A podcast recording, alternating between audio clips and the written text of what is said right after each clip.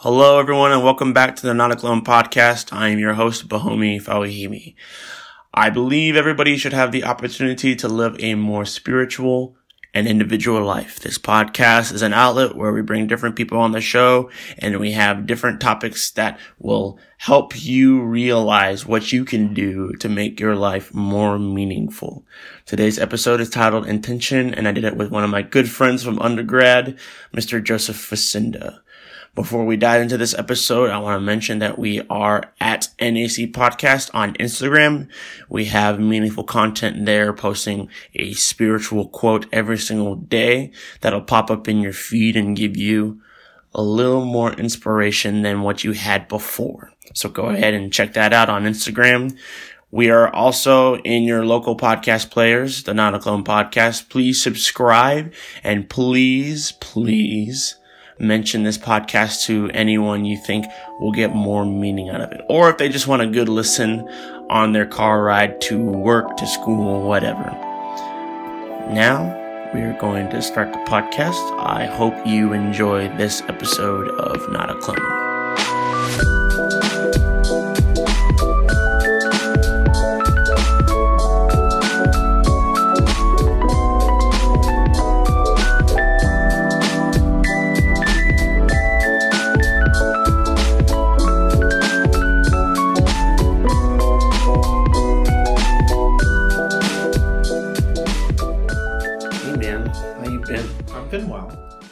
You up to these days? Um, well, I'm out in California now. I graduated. I literally drove past Texas Tech to drive on. To I just kept going. Actually, I like picked up my diploma, drive through, and kept driving all the way to California. Um, and so now I'm living in Sacramento. Okay, I was I noticed I'm like that's not his car out there. Oh No, Because that's his not car my is in California. Because my car's in So, California. okay. Still rocking the Mustang, of course, I'm rocking the Mustang. dude. The As fact, long as I, the as long fact that it made it all the way to California, man. Yeah, and it's it's it was it was my first car, and it was my sister's car before that. So somehow it survived both of us. Wow. Don't know how that happened. Okay. Here Well, we are. To each their own, I guess. It's still kicking. All right, that's cool. Well, today talking about intention, intentions behind the things we do in our lives, intention behind our jobs, Mm-hmm. where we stay, what we studied in school, you know, the stuffs. Um, well, we're both in the field of music. You specifically in composition, Yeah. and that's what you're getting your master's in, right? I'm getting. Uh, I'm technically a PhD student in composition and theory. What? Yeah. So you're gonna be Doctor Vizinda, I'll be Dr. Vacinda. dude. That's awesome. I'll be the second Dr. Vacinda after really my cool. mother. All right, so why did you choose your specific field of work, meaning composition? M- meaning composition. Yeah, yeah. Um, well, we can talk about music first. well, it's we can talk about music route. first, and then we can do composition. Do you have like a chaise lounge in here? Because I have. I you can be my therapist for a little bit. Okay. Um, well, it all started when I was born. no, no, no, no, no. No, I uh my sophomore year of high school, I was like, you know, you know what sounds like fun? I'll be a band director. That sounds like fun. Um, and nobody uh loved me enough to tell me, no, you won't make any money doing that. Um So I I decided, okay, I'm gonna go to Texas Tech because I had met David Shea. Um, and I was like, yeah, this this is this is pretty great. Uh, I'll get to study with David Shea. He's a really he's a really great guy. And um on a whim, I was just like, I I have a composition that I wrote. I'll just apply to be a composer. No big deal. Um, and so I applied, and they were like, "Yeah, no, come be part of our composition studio." And I mean, the rest is is really history. After that, I, I just decided to be a double major. I started composing more. My first year, I didn't do anything because that's what you do as a freshman. You basically just eat. Um, Getting that freshman fifteen. it was more than that for me, but yes. um, no, uh, it was the, my freshman year. I didn't do a lot. I wrote like maybe two things, and then after that, I started writing way more, um, and just really getting into it. So, yeah, it sort of happened by accident, okay. which which um, undermines the whole premise of the question, doesn't it? I mean, whatever. I mean, but what are your intentions behind composing? Like, what are your? Well, right. Yeah. I, it, the the beginnings aside, after I after I started, everything was incredibly filled with intent. It was much more. I was much more focused. I was making sure that I was uh, going through things properly. I made sure that I went to workshops. I made sure that I um, wrote as much as possible for people around me, um, and wrote for large ensembles that not large, uh, big name ensembles that came to Texas Tech. Um, and sort of just started building that way, uh, being very uh, intentional with what I was doing. I had a wonderful teacher, Mei Fang Lin, who um, was also, uh, she's very much in that same vein where if you're going to do something, you do it the right way. You do uh, you do one thing at a time. You focus on the problem. You make the problem better. If you are focused too much in one area um, for too long, maybe flip your uh, flip your focus somewhere else and and look at doing something else for a little bit. Uh, but but ultimately returning and and whatever you find interesting, being authentic and intentional with it. Oh, okay. So is Dr. Lin the person who accepted you into the their pro- Technically, Peter? Fisher. Yeah, okay. That's what I was about to Yeah. say. Yeah. Um, I think I think they both get got the decision when they're when they were both there. Um, so yes, But then Dr. Lin like took you under her wing after that. yeah. So we see this this under this undermines it again. At the end of the year, at the end of the first year, we were all like, "Oh, who are you going to study with? Are you going to study with Dr. Fisher or Dr. Lin?" And uh, I was like, you know, I I actually don't have a strong preference either way. so I'll I let everybody else decide, and I got stuck with Dr. Lin, who I adored. Like I Stuck. I, Air yeah, quotes. it's in air Okay. quotes. Big, yeah, big air quotes stuck with. Yeah. Um, I had the the amazing fortune of studying with her. She's one of my favorite people of all time. But then um, she moved, She did right? She moved. Uh, she was originally from Taiwan, and she moved back there um, to be with her family because it's it's really important with her to be with her family, and absolutely she should be. Um, and she's also widely respected uh, in Taiwan. Dishing. Oh, Um, awesome. I mean, she she enjoyed a lot of a lot of stuff here, but in America, but um, she's she is uh, one of many big fish here. Yeah. I mean, I never had her as a teacher. Uh, she uh, she subbed for Dr. Martins when he was out, and when doctor Mhm. Martins was my theory teacher. And you know, we know all those people with perfect pitch, and like, I'm just saying, man, like. No, you're right. Yeah, yeah, but like you know, she's so humble about it. She'd be in class and then Yeah. she'll just start singing through like some of the stuff on the page, and I'm just like, how is she doing this? Like, it's crazy. I mean, you realize that's people how people feel around you, right? Oh yeah, the audience. I also have perfect pitch, but I don't like to broadcast that to everybody. Which is understandable, but at the same time, I mean, Yeah, I don't know, man. that's I, that's that's honestly the I think the way most people view perfect pitch though is is that like you can read everything in a score, and she she's amazing like that. She would sit, she would be able to sit down at a piano like Nadia Boulanger style, um, and sit at the piano and be able to read through a score. She's amazing. See, but here's the thing with me, I could do that. It'd have to be a whole C score though, because you know all the Yeah. transpositions. I'm still trying to get used to like Yeah. all that stuff. But I'm Like- like, oh, like transpro. Tra- after I transpose, I'm like, oh, okay, it's this. That's an experiential thing. Yeah. I mean, a- after you do it enough. Yeah, exactly. Like today, I was subbing for a French horn class, and I'm I'm playing piano while reading French horn music, and I was just like, oh my gosh. You realize you're playing a like a major second up, and you're like, "Oh no, I'm sorry, I transposed the wrong direction." That happens to me all the time with French horn Oh, specifically. man. Oh gosh. Okay, so um, another question: What does an intentional life look to you? And I know that basically, I mean that that's depends on the person Yeah. you are and the values that you hold. Yeah. But what do what do you think on that? So, for me, an intentional life is, um, well, first of all, it's it's it's more worth living than a, than an unintentional life, in my opinion. hmm Um, the I have to gather my thoughts now. Um, that sounded so deep. yeah, as I'm pouring water. Um, no, I was thinking about this. Uh, the since you since you talked to me, since you said that this was what we were going to be talking about, and for me, uh, intent seems like something that has to go really deep in your life. yeah. For me, it- for me, it seems necessary. Even um, it has to go really deep in your life, where everything that you do, you're doing with intent. You're doing your homework with intent. Um, you're doing regular work with intent. You're doing uh, your job with intent. You're having relationships with intent. You're saying things in, with intention. Um, yeah, it sort of has to permeate all of those acts of our life, especially because you think about the opposite. You think about somebody who's not doing anything with intent.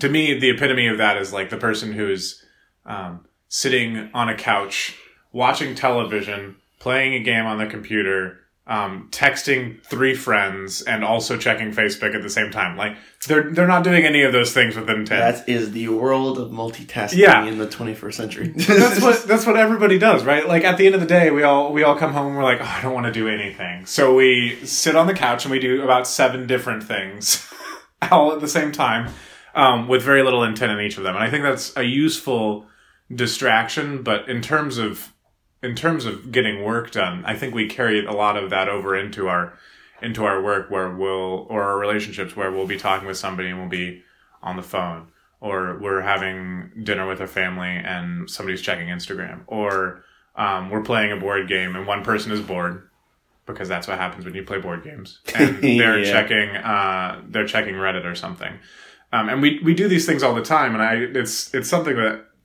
used to really really bother me like I would get angry about it um, the fact that people were doing it or the fact that you were doing it yourself. Or both. yes yes yeah, both. Yeah. um, the the the fact that other people would do it would bother me more because I I like to think that I used to police myself better on it. and I've probably gotten a little bit worse about it, but um, just just making sure that if you're if you're going to be in a moment, be in the moment.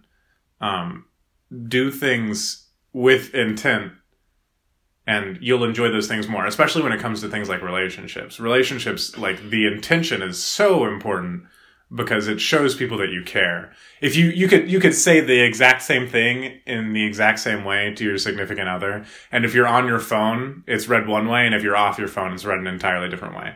And it's the same thing like with eye contact. Eye contact like means intent.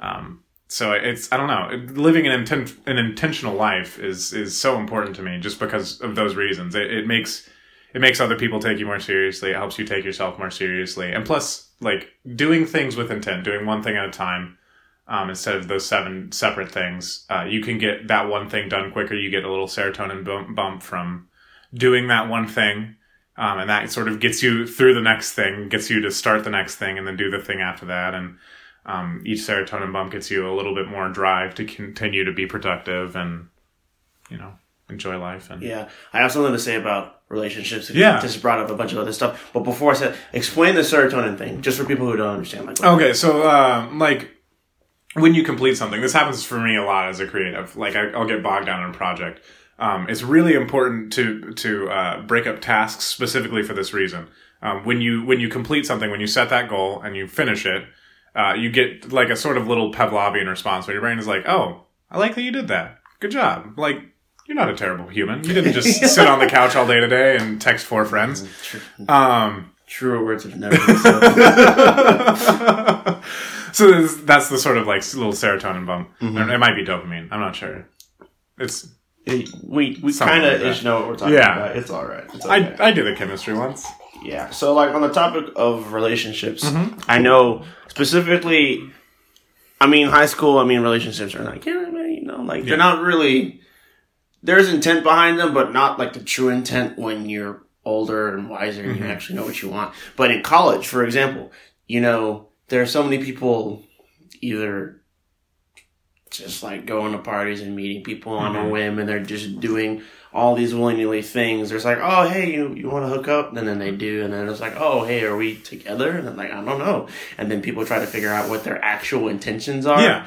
But then there's so many relationships that I know in college, you know, they're together for like a couple of weeks and then the intentions are just like, oh, these were the real intentions before. It's like, oh, I just wanted to be with someone for X, Y, and Z reasons. Right. And then they kind of just trash them to the side. So it's just like, I guess you have to be at a certain level of maturity to understand what you really want. And then there are, I, I, I'm, I'm certain that there are people out there who know what their intentions are in the first place, but they ignore them just for the sake of having a good time. Yeah. I think that's absolutely fair. I actually I, I was just back in a college town um, in Texas uh, this past weekend where I got to see a lot of uh, people who went out um, just intending to have a, a good night out. Like it was pre graduation. It was the day before graduation, so they were just celebrating somebody um, getting the graduation. I saw um, several people who whose intention was to just go out and have fun. I mean, sure, making out with people might be might be their definition of fun. It's just it was something that blew my mind was watching people who uh, could like walk up to somebody, meet them for the first time, and be like, "I want to make out with you right now for an extended period of time in this like in this club." I do not understand that. That bewilders me. See, and here's the thing: is it takes two to tango. So this person could just be like, "Yeah, I want to do this," and then the other person's just like, "Okay," and then it just happens, Right. And you're just like, "What?" Yeah, but that's that's sort of the like the go with the flow, not being intentional, not intending anything by it. Um, just the, if the intention is to have fun, I guess you've you've succeeded. But uh, that seems kind of vague to say it's an intention. Um, it seems like they need to be a little bit more uh, discreet and precise Yeah. than just I'm gonna uh, have fun. Yeah, exactly. And this segues into my next question, which is: Have you personally ever been like involved in something with the wrong intentions at the beginning, and then did it change over time, or you realize, oh, I had bad intentions, you just kind of backed out from Ooh, that's a hard question to answer, isn't it? it? The question is basically, were you ever a bad person for a little bit and then you realized? I mean, if you want to reword it that way, I made the question sound nice. no, right? You're right. You did make it sound nice. Um, did I ever go into anything with bad intentions and then realize part of the way? Run, run this by me again. Ask me this question again. Okay, so Let me- let me let's give say me some time. you were involved Mm-hmm. in something like anything in the world some sort of event you you joined a class you you met somebody you were around a specific group of people like whatever and you went in with specific intentions that i mean i guess you didn't know that they were wrong at the time Mm-hmm. but then at some point you did realize that they were the wrong intentions Mm-hmm. um did you back out from that situation because you knew you had the wrong intentions or did you change the situation to better yourself so that you were doing it with good intentions See, I feel like this is a hard question to answer specifically because I rarely, when I go into something with a specific intention, do I feel like that intention was incredibly wrong. I feel like it's when I go into something without having thought about it beforehand. okay Actually, Well, then- okay No, I can think of one example. I can think of one example. I went into, um, I went into a lesson with a with a prominent composer, who I would prefer remain nameless. i know who you're talking about You- we've had You know, I think it's I think it's probably multiple because it's happened more than once. Oh, really? Which means I should Oh, almost man. definitely Yeah. change it up. protect the innocent Um, no guilty. Um, uh, so I, I went into a lesson, uh, just like a just one 30 minute lesson. So I'm never going to probably never going to see this person again. Um, and my intent was, um, you're a tonal composer. I'm I, I'm going to show you. I'm going to show you tonal music of mine. Um, so basically, like y- you you write a lot of approachable music. I'm going to show you my more approachable music. all right pause before we keep going explain to the listeners the difference between tonal music Yeah, that's that's why I music. Yeah, reworded. yeah, yeah, so so uh, most most music that people listen to on the radio, all music that people listen to on the radio, all popular music is is considered tonal. Mhm. Um, it's it's hard to explain. I mean, it, just is what it. it's like, pretty it- easy to listen yeah, to. It's, yeah. it's the same one four five one chords Yeah, that we exactly. that we hear. and it's not obscure. It's just it's common to the human ear because it's been around for a very long time. Yeah. and it's just it's just the normal thing. if a if a if a if a layperson was to go sit at a piano and write music, they would probably be writing tonal music. Yep. Um, they might not. They might be really cool. Um, I just made a big value judgment. Um, yeah. uh-huh. um, no. So essentially, I, I, I think of it uh, is is easier to think about in, in terms of approachable versus not approachable. okay, there you go. Um, if you think about if you think about music that's really hard to listen to, um, that's probably not tonal music. um, and I'm not talking about like Beethoven. Beethoven's tonal. Yeah. Um, Schoenberg would be not tonal. Um, Stravinsky tonal. Stravinsky is bitonal. Yeah, there we go. if you really want to get into the minutia. it. Um, so uh, I I went into this lesson thinking, okay, uh, you don't like you don't like this unapproachable music, so I'm going to show you my more approachable music. Or you don't write unapproachable music, so I'm going to show you my more approachable mu- music. Um, and I don't know. f- For some reason, I've I've equated this with like I was pandering to the composer, um, and so like in pandering, I erred, and they said, um, "This is this is really tonal. Like this is. Are you sure you would be writing this like in this economy?" What? Yeah, uh, and like it's it was it was a bad time, um, but I I came out of that lesson um, with a very different outlook on uh, teaching composition because I never wanted to have a student experience that at that after that point. Yeah. Like uh, a lot of a lot of people say that um, experiences that make teachers like that make students into teachers are either very bad teachers or very good teachers, and I've been fortunate enough to have both. Um, yeah, me too. um, no, but these th- this this particular experience of these experiences because I think it happened a second time also. Um, I, I I that really when I go into a lesson, I should be showing the music that I like, um, the music that I wrote that I like, uh, not just trying to pander. There is there is the question of um, if you're going into a lesson with somebody who's very well versed in one particular style of music, or if they're if I mean take it into something else. If you're if you're going into um, a workshop with somebody who's very well versed in math in one particular set of math, like they they're into differential equations, um, you you're probably going to want to bring your questions about differential equations. You're not going to want to bring um, your discrete math questions. I don't actually know if discrete math is different from diffie-q. Um, You're saying words. Diffie-Q, differential equations. Differential Okay, equations, just yeah. I know, I know something. Okay. um, you you want to bring specific questions that you, you think the teacher would be better at answering. So there is there is sort of that element, and I like to think that that's the intention that I went in with. But um, I'm fully aware that I might have been pandering and trying to get somebody to like me. Um, and I don't actually know which one it was. So I, I do worry about like uh, I went in with the wrong intention, and so now I do, it has changed the way I approach lessons at this point. Um, if I'm going into a lesson, I want to be authentic.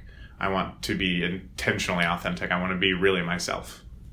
Yeah, um, I'm going through the same thing too because I just finished student teaching and I graduated. Thank God. I thank God every day. Um, so this past week, I was just teaching a bunch of classes. Like some of the directors were gone at the high school and the middle school, so I was just teaching their classes. And like all semester long, I, I was in there with the intent of, all right, I need to please this person Yeah. and I need to do these things in order to not screw myself up so I mm-hmm. can't graduate. Mm-hmm. And it was funny. The minute I had the piece of paper that I got, like, paid thousands of dollars for a piece of cardstock. so I'm get it, yeah, it's in my room and I'm super grateful. It's awesome. It has my name spelled correctly. I can't Oh, complain. wow, I know all good. 34 letters, so I'm, I'm, I'm happy about that. But this past week was different. I mean, I still had that intent of I, I gotta prove myself and I, I got a lot to learn, I got a lot to do. But at some point, as I'm teaching like a piece, like I'm reading through a piece, I'm reading Hounds of, we're doing Hounds of Spring by Alfred Oh, Reed. fun. Yeah, we were reading it with the second band. And like halfway through, I was just like, I'm doing this. And- that's awesome. I and the kids are digging it and I'm digging it too. And I'm and I'm here for the kids. Right. My intention like it just changed like on the spot. I'm like, I'm I'm here for the kids. And I mean I told myself that all for for like the entire student teaching experience, but there were definitely times where I'm just like, yeah, I'm definitely just doing this to please somebody. So that they can like um, dot the I's and cross the T's and put their signature on it so that they can say this guy's somewhat adequate. Right. So yeah. Yeah, I, I, I had the exact same experience during my student teaching, where um, there were there were days where um, I went in sort of without intention. Of course, those are the bad days. Yeah. Um, those are the days that I remember for being bad. Yep. Um, some of them turned into okay days. Uh, there are the days where I went in with the intention of pleasing um, a teacher or uh, my supervisor, and then there are the days where I went in with the intention of, of helping the kids. Um, and uh, easily the days where I was focused on helping the kids were the best.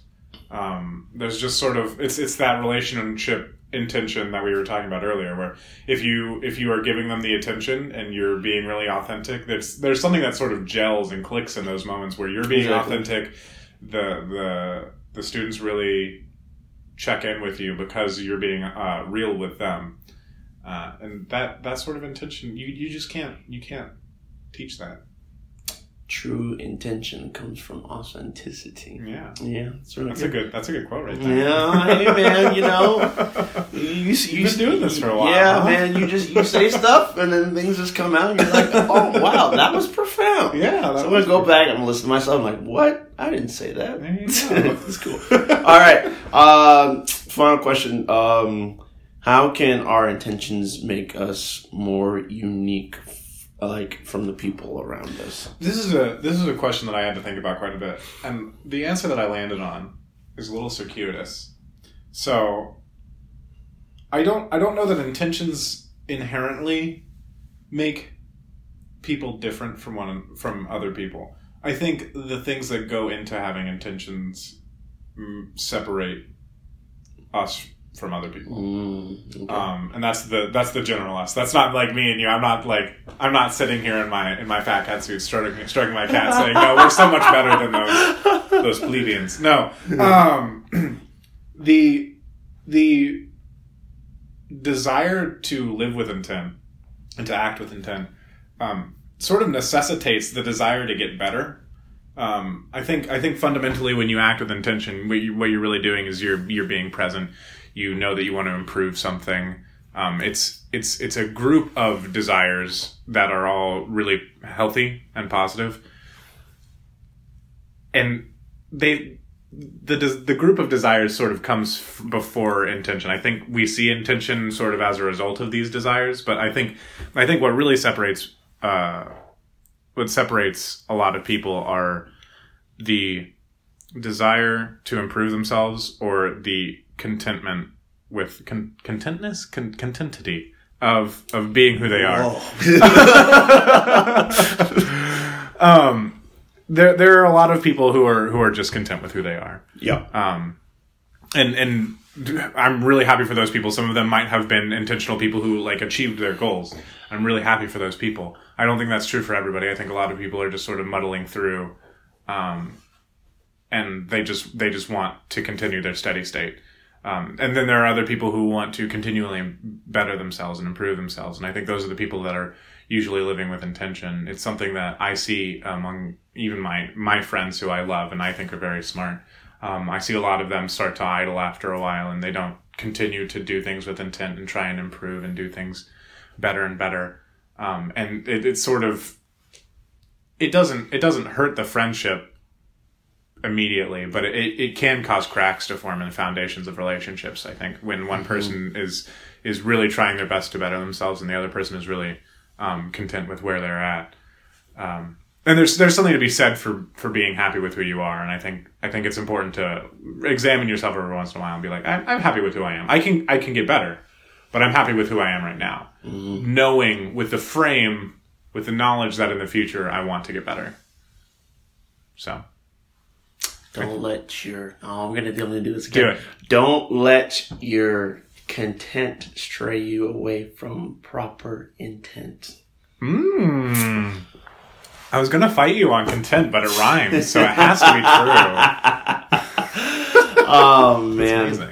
Okay, so normally like on this on this like, on this part of the podcast, I normally like do like a devotional stuff and then I Yeah. do a quote and everything. But I'm trying I'm trying to do something different today. So I found a quote, and I think it's true, but I also like I dissected it and I was just like, wait a second, maybe if you think about it this way, then there's another meaning behind it. So I got this quote. His name is Charles F. Glassman. He's a he's a medical doctor. He um, specializes in personalized patient focused care with an emphasis on wellness and prevention.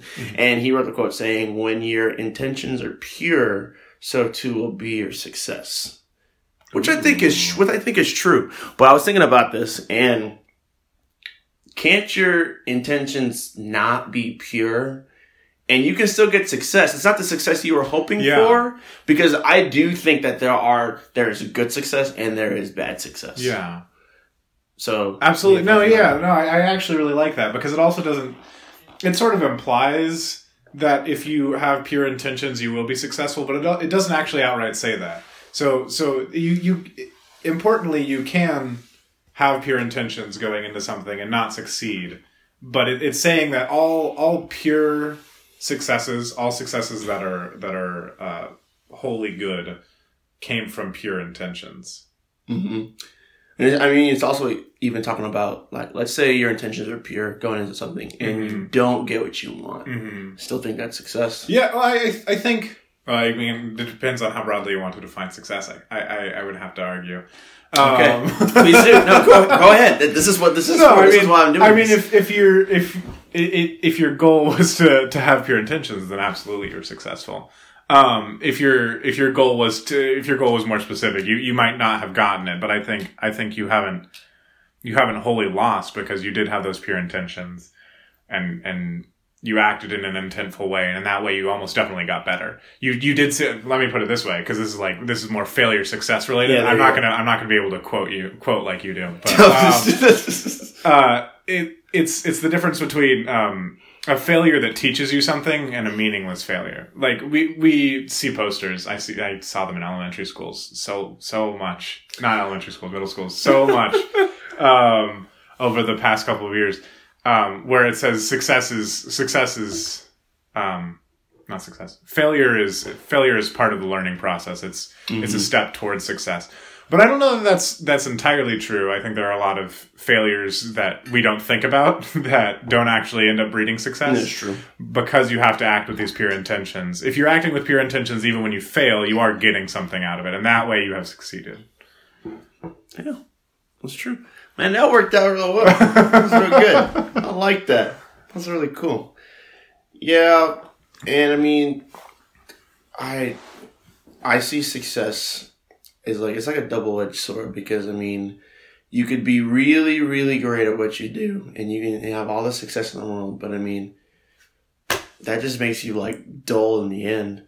If you're succeeding all the time, you know? Right. And I mean, if you're doing it with pure, pure intentions, that, that's great. And like, it's good that you're Right. sticking to like the person that you are. But like at some point in your life, you gotta tell yourself, all right, well, is this worth it? Like, is it Mm-hmm. worth like having all the success, all the success all the time? Which is why like it's great to have the failures too, which makes Mm-hmm. us more humble as human beings. Absolutely. So yeah, I think that's that's so true. And then also, um, I, I think that people don't like to talk about it, but there there are those people who who we look at who have like all the success in the world, and they've always been a good person. They've always had pure intentions. Uh, from the out from an outside perspective, and I don't, I, people don't tend to like those people for some reason. And I don't get that, but I, I, it, I understand it, but I don't get it. You know what I'm saying? Like they, they, I, I met uh, somebody who didn't like one of our TAs that we had for um, for history. She was just an amazing TA. Her husband's a doctor. She has two beautiful kids. Um, she's a lovely human who is getting her doctorate in musicology. And um, I met somebody who was like, I don't like that person. They they have too perfect a life. I was like, what? And I don't think they really understand what that person's going through. Yeah. Or what they've been through in the past Exactly. to get to where they are right now. It's also a very like it's a very post hoc view of that person. Like you're not actually seeing them struggle because they probably struggled to have all of these things. Exactly. Like getting into a relationship is is um I think rarely like a, a an exclusively happy thing. Like at some point before getting married. In a relationship, you were upset with your significant other. That's Yeah. that has to be It true. has to be true. If it's not true, that marriage isn't going to last. Um, but those those failures, uh, not necessarily even failures, those those tense moments, I, we could call them failures. They're failures to communicate most often. Um, really flavor and strengthen the relationship and make it unique and different and good. And when we view those things from the end, we're like, oh yeah, it was perfect the whole time. But like viewing it all along, you see that no, there were failures, there were stresses, there were some cracks, and sometimes the cracks got mended and sometimes they didn't. Yeah, I mean, that, and that's what makes a relationship even more genuine, you know? Because you could go through like all, an entire relationship with like everything being like sunshine and rainbows all the time. Mm-hmm. But I mean, like I was telling you, like with the success, you get bored. Mhm. Like things are just like, oh, well, I mean, we're together and everything's cool. But I Right. mean, you didn't struggle, you didn't go through the hardships, you didn't make it more meaningful in the process because everything was just kind of like, meh. Yeah, exactly. And the same thing is true for, I think, for jobs. Um, if you if you're only ever exceeding at your job, I think it probably gets exceedingly boring. Yeah. Um, you have to have those moments like in the band hall. Uh, if you if you're only ever like making ones at UIL and going to competitions and winning the competitions, um, and you have a really calm band hall, I'm I'm curious about what's going on in that band hall because that sounds like a miracle. I Um, was like, oh man, did you, like. what are you doing to those kids? the That's a real competition the competition bands that I see winning, um, they're not. I don't. I, I I I worry that what I just said uh, might might worry some people. Um, not to say that like the band directors are abusive in any way, but that they they do provide stress for their kids, Oh, absolutely. which is which is really important. yeah. Um, that they experience the stress so that when they're when they're on stage they understand the importance because stress is stress is a good thing. It's it's tiny failures. It's this like I I procrastinated so now I'm stressed out. I I failed earlier so now I'm stressed out, but that's going to that's going to get me ready. That stress is a is a good indicator for what's going to happen. And I mean, we've definitely learned so many lessons from band over the years in terms of like stress because I mean, band kids are normally most some of the most well put normally like i mean there are definitely exceptions but Oh, yeah. normally like we're, we're pretty well put together we understand how a schedule works we understand we have to be somewhere on time we Mm-hmm. have to have the proper materials and i mean like because there have been there were times where sixth grade sixth grade What happened in i'm just grade? saying no i mean You like can I get just in the like, Chase like, Lounge now. Oh, yeah, yeah, exactly. No, I mean, but it was just like, I, you know, I'd forget something one day, like I forget like my blue book for Mm-hmm. like our rehearsal or something, and like this is like all these sixth graders like ah, it's fine. And then you know you get reprimanded by the vendor, and it's like you should have all your stuff. You failed for the day, X, Y, Z. And I'm like, oh, man. and like you know, Right. I don't like getting in trouble. That's just me. so like I was shook, and I was like, oh no, I'm never doing this again. I don't want to be held past. So so like till this day, I don't forget anything. And when I do, like there is a panic It's in my so body. it's yeah. just like, what am I gonna do? Like, I'm gonna get yelled at. and you know, nowadays, like I mean, I'm 22 years old and I still feel that way. And Yeah. I mean, like there'd be days where I was like, oh, I'm sorry, I'm like.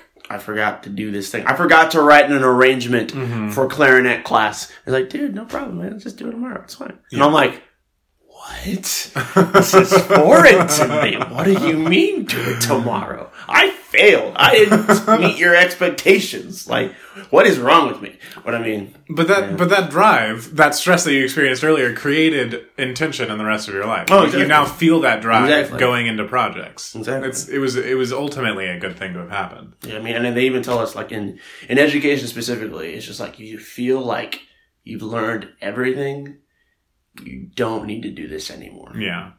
like because we learn i mean in any profession that we do we learn from our failures but in Mm-hmm. education like we definitely learn from our failures we learn how to manage different kids properly we manage learn how to manage different parents properly man dude the stories i can tell you about parents i had to deal with this semester Oh man, I'd love to hear that. yeah not the Can't. I, yeah, Not- no, not- I, I can't not- wait to hear that later. yeah later later later No, and a lot of that, a lot of that comes from uh, just being intentional in how you're how you're approaching it. But those those stressors are so so important. Exactly.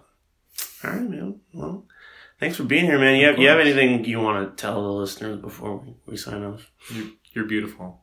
I'm beautiful. No, you're beautiful. I meant that to the listeners. Oh man! You're, you're beautiful too. I mean, You're gorgeous. Oh, okay. Oh, there you go. Well, okay, we can get on a debate on what what what means more beautiful or gorgeous, and they're not synonymous. One is definitely stronger than the other. I feel like it's gorgeous. Do you feel differently? I don't know. I feel like you're about to disagree with me. I, I, I feel like you think beautiful is more important than gorgeous. I don't know, man. I just I, that's what I'm saying. We should have this debate off the air. You're you're right. yeah. All right. Thanks for being here, man. Absolutely. Thank you for listening to the Not a Clone podcast. If you like this episode, please subscribe in your local podcast player or listen to any past and future episodes at notaclone.com.